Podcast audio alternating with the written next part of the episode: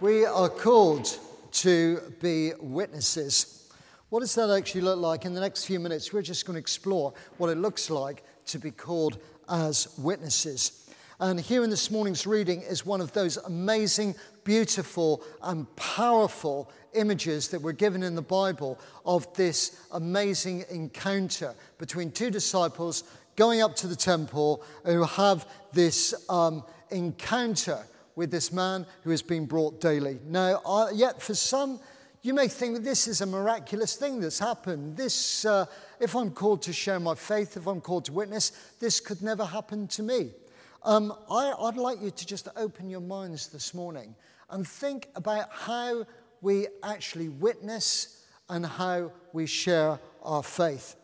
And I'd like you to open your mind not to think, oh, you know, this is something for somebody who is super spiritual, or who is probably on a different plane than I am in my Christian journey. But I'd like you to just watch this clip because sometimes I think we can try too hard. And I don't know about you, I've met some really cringy people the way they've tried to talk about Jesus. Maybe this resonates with you, the man in the library.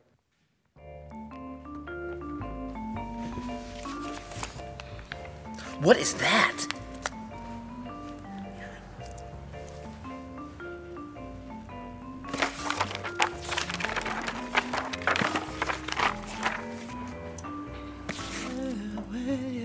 Hey, hey, you, uh, you ever try listening to Christian music? Here, yeah, it's good. It's better.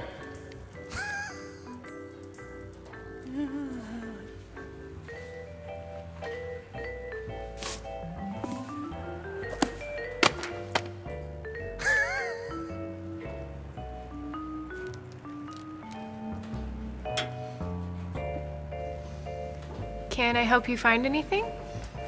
No, but I know what you've been searching for your whole life. We all laugh because maybe it resonates for us. Because often I think sometimes when we're passionate about something, we are passionate about Jesus, we try too hard. And uh, as I read the scripture this morning, I want us to be encouraged in how we can witness. And I've been reading um, Practicing the Presence of God. And it was written by Brother Lawrence. Well, it was actually about Brother Lawrence, and it was written by a guy who put this all together, about a 17th century monk. And what he used to do is he used to stand and do washing up. That's what he did. He just did washing up in a kitchen. And people came from all over just to be near him, to be alongside him, to hear what he had to say while he was practicing the presence of God being himself in the everyday. And often I think there's something in this story this morning that resonated with me about being ourselves as we come to share our faith into that sense of God's presence. Perhaps that's why so much happens in kitchens. I don't know about you, but some of the greatest conversations, conversations I think we have are held in kitchens because maybe that's a place where we're relaxed and we're at home and we can chat with people very openly. Be encouraged. Let's go back to the start, engage what the power and presence of the risen Lord can do in us and through us in this story this morning. Firstly, Peter and John, two disciples. Now, only a short time before this happens, they have been, along with other disciples, they've been locked away in a room. They were locked away in a room. They thought that it was the end. Jesus had been crucified. They'd gone away. They thought the end was coming. Peter had actually denied Christ. And so there was these two disillusioned people. But now we see in this picture this morning that their faith had been transformed because they had acknowledged the risen Christ and now they were moving in the power of the Holy Spirit. And so here is this totally game changing experience that they've had as they, they know as they move towards the temple that they have something of the gift of God to share with other people. Now, um, guys, I'm just going to talk to the guys here because it's Christmas coming. Okay? Now, guys, we know that we have to come up with that ultimate Christmas present, don't we? Now, I've been, a little tip for you. I follow Mandy around all year and I listen and I watch. Okay? And I'll wait for that moment when she'll go and say, I really like this. And then I make a point of going back into the shop to get it, to wrap it, and hide it away. I have things in my wardrobe, I am no saint, that have been bought back in last March and April. Now, why do I do that? Because I know that on Christmas afternoon, when we leave church, that there will be something absolutely amazing in this gift that I have to give. But just to see her receive that gift is something really special. That is no different from what the disciples are doing here this morning. They know that they have this amazing gift. Two men who know the blessing and the transformation that change can bring in sharing this gift, and they're about to share it. They're on their way to pray. A little line in there in the reason. Think of what they've been through. Did they jettison everything? Did they jettison their faiths? Oh dear, oh, life's been really hard. God's been, oh, look, I was nearly, I've, I've been living in this thing. We thought this was the end. No, they didn't. They are on their way to the temple. They are on their way. They haven't jettisoned anything at all. They are still secure in who they are. And they come across this man and faced with an opportunity. What a great opportunity that is an opportunity that's been laid before them. What can they do? Here we are. This man asks for money. But in their heart, they know that this is about survival rather than freedom. Because to give him money would just be survival for him. They've got more. They want to give him freedom. And I think we need to think about that. Because often we can just go into survival mode. This is what we do, this is how we do it, and this enough is enough. But actually, what they're saying is actually, no, we have this gift. You see, my frustration often is, as a Christian, and in some areas of life, is that we seek survival rather than freedom because we don't witness and we're not called to witness as we should.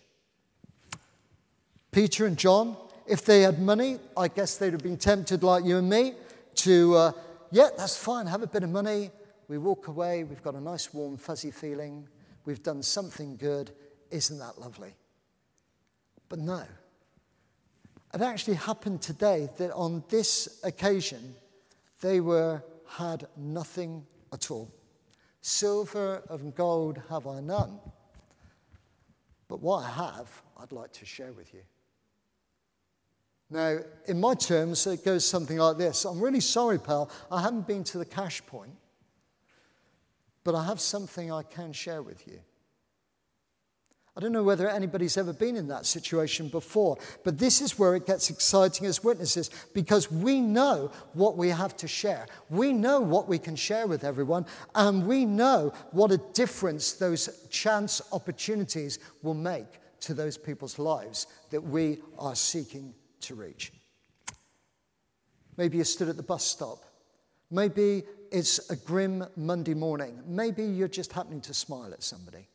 Maybe you've just smiled. You get onto the bus and you happen to sit next to this person. And they say, Do you know, what sort of weekend have you had? Oh, it's been a lousy weekend. I'll tell you, it's been really awful. And they offload. You listen, you listen. And they just get off the bus and say, Thank you so much. Just in talking has made such a difference to my life. Chance opportunities that we can take if we are moving in the power and the spirit of God. You may think this is far off. Um, my own story was I had a mate called Ian. Uh, he was a good lad. I worked with him in the police for years. He wasn't a Christian. And um, Ian had witnessed a really traumatic accident. His colleague had been killed in front of him by a stolen car. The chance encounter and the opportunity was that on a lovely summer's July afternoon, we happened to bump into them at Croyde. They were camping for the weekend. We didn't know they were going to be there. Uh, his wife mentioned to Mandy, she said, Ian's never going to work again. Um, he's going to be retired. He gets day terrors. He sees it again and again and again. And he's just a shell of the person he was. Silver and gold have I none. I would love to have fixed the situation for him, but I can't fix it. But what happened was the fact that on that afternoon, and I would tell you, I wasn't, uh, I wasn't, um, wasn't one of my finest moments because I was about to bottle it. Because Mandy said, I think you need to pray with Ian. And I thought, that's the last thing. I'm going to send him over the edge. You know, why is it when women have got so much more wisdom than men? Doesn't it infuriate you? it's, it's great. And on that afternoon, um, Mandy went took the children back. I was stood there, and I must admit, I made my excuses. And then as I got up to leave, I felt a hand, a physical hand in my chest. And I turned to my friend Ian. I said, Ian, do you mind if I pray with you? And he said, I've been sat here for three hours hoping that you would. You see, God makes the opportunity. All we have to do is respond to it. I'd love to say I did a really grand prayer. I didn't do a grand prayer at all. I think it was something, Lord, I sense you knew you want to heal Ian today. Lord, would you come in the power of your Holy Spirit and heal him? Amen. Oh, thanks, mate. That was great. Thanks for that. Off we went. Story ends the next day. We've come back to come to a wedding in Clevedon. And as we get home, it was before mobile phones, so you can see when it was. There's um, an answer machine from his wife saying, Clive, you need to contact us quickly. We're at home. Automatically, I think, as I like to divert things, as we all do, Mandy, why did you tell me to do that? Picked up the phone, she said, uh, We're at home. Um, Ian has been completely healed. He slept the night, he's woken up this morning. No more day terrors. He went back to see the GP and the police surgeon, and he was back at work two weeks later. Ian became a Christian, he was baptized. This story is very personal for me because I always think, and my line will be as Christians, as we are all called to be witnesses, we don't miss the opportunities.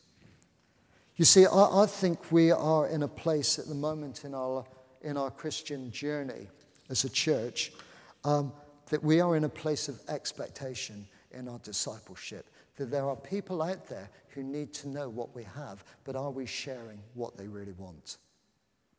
You know? And um, so think about I was on my way to the temple.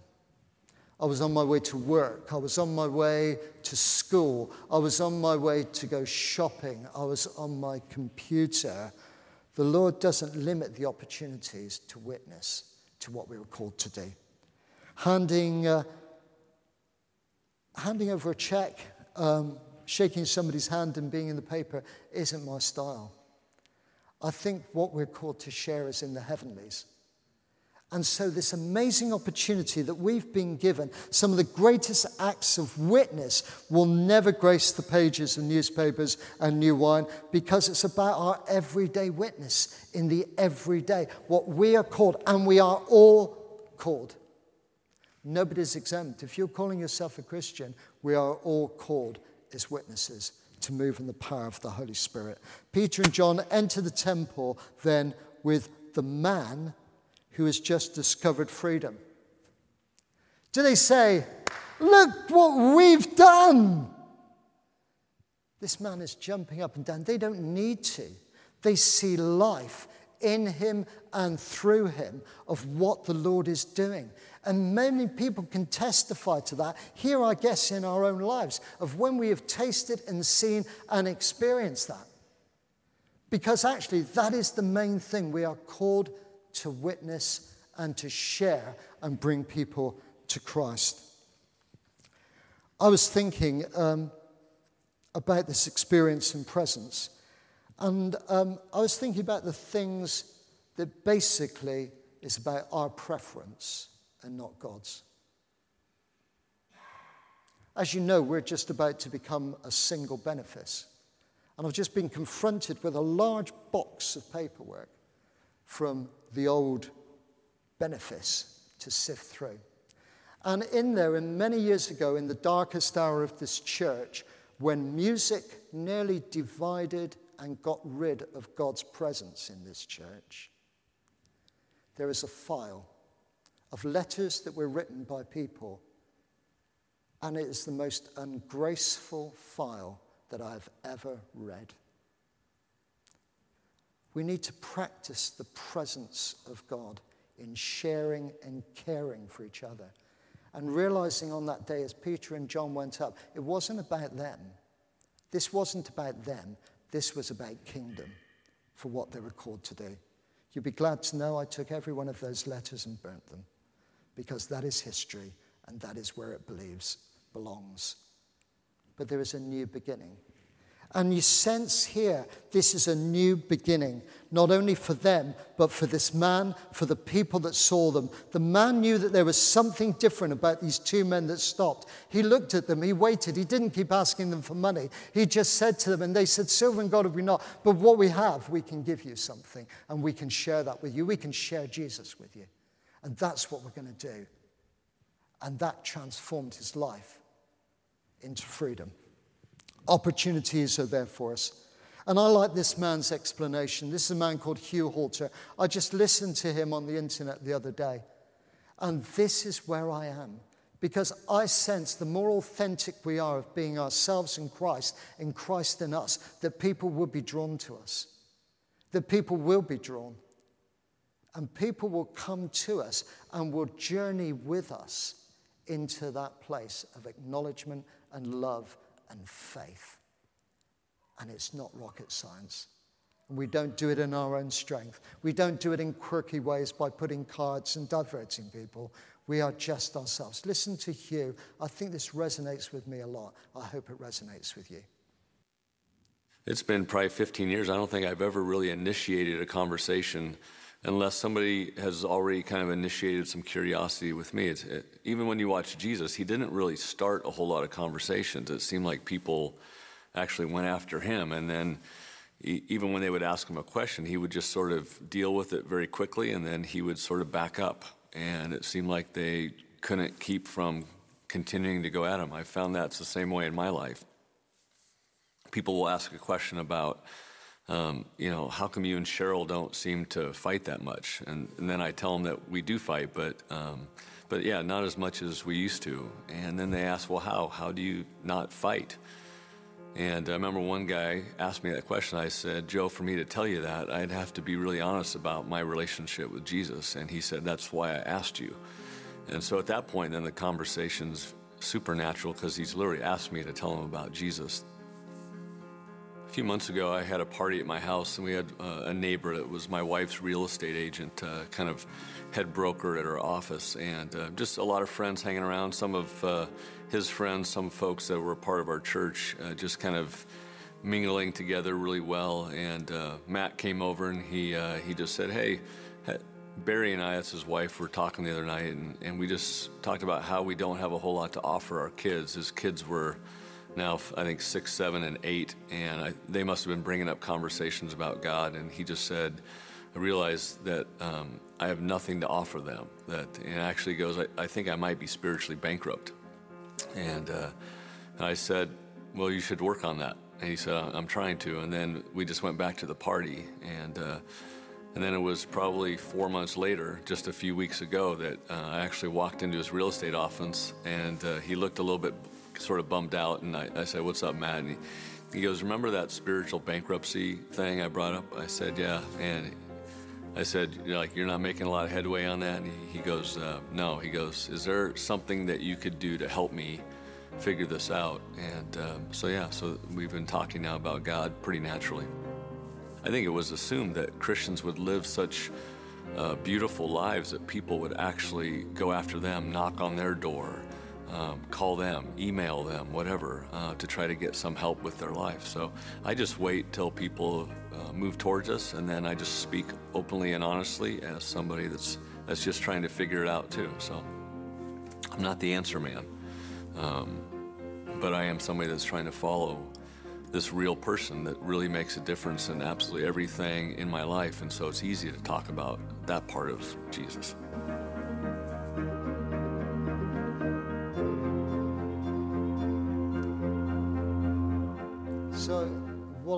Do is just encourage us um, to do life with people.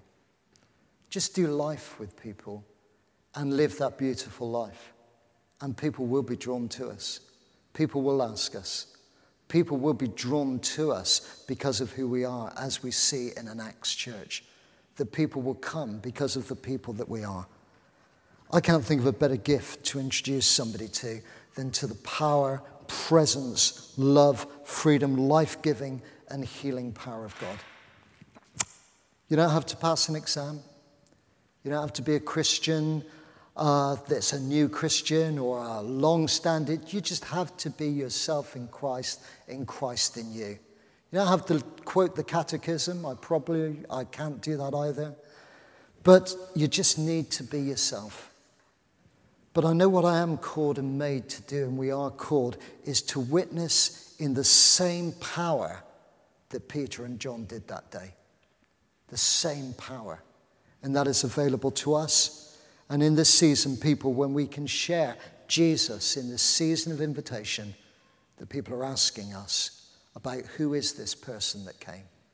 What a great opportunity that's been laid before us. And maybe for, for those of us who have struggled, who think that it's somebody else's role to actually share their faith and to witness, to give us a fresh sense of God's presence in peace in being who we are and developing our deeper relationship with God to enable us not to miss the opportunities, to smile, to be open to people, to draw people to ourselves that people will actually know what we're for rather than what we're against, which I think is a good message for today. Let's tell people what we're for rather than what we're against. And people will love it. People will love the gift. And when they find that gift, like us, they'll know. They'll know the moment. Let's seize the opportunities.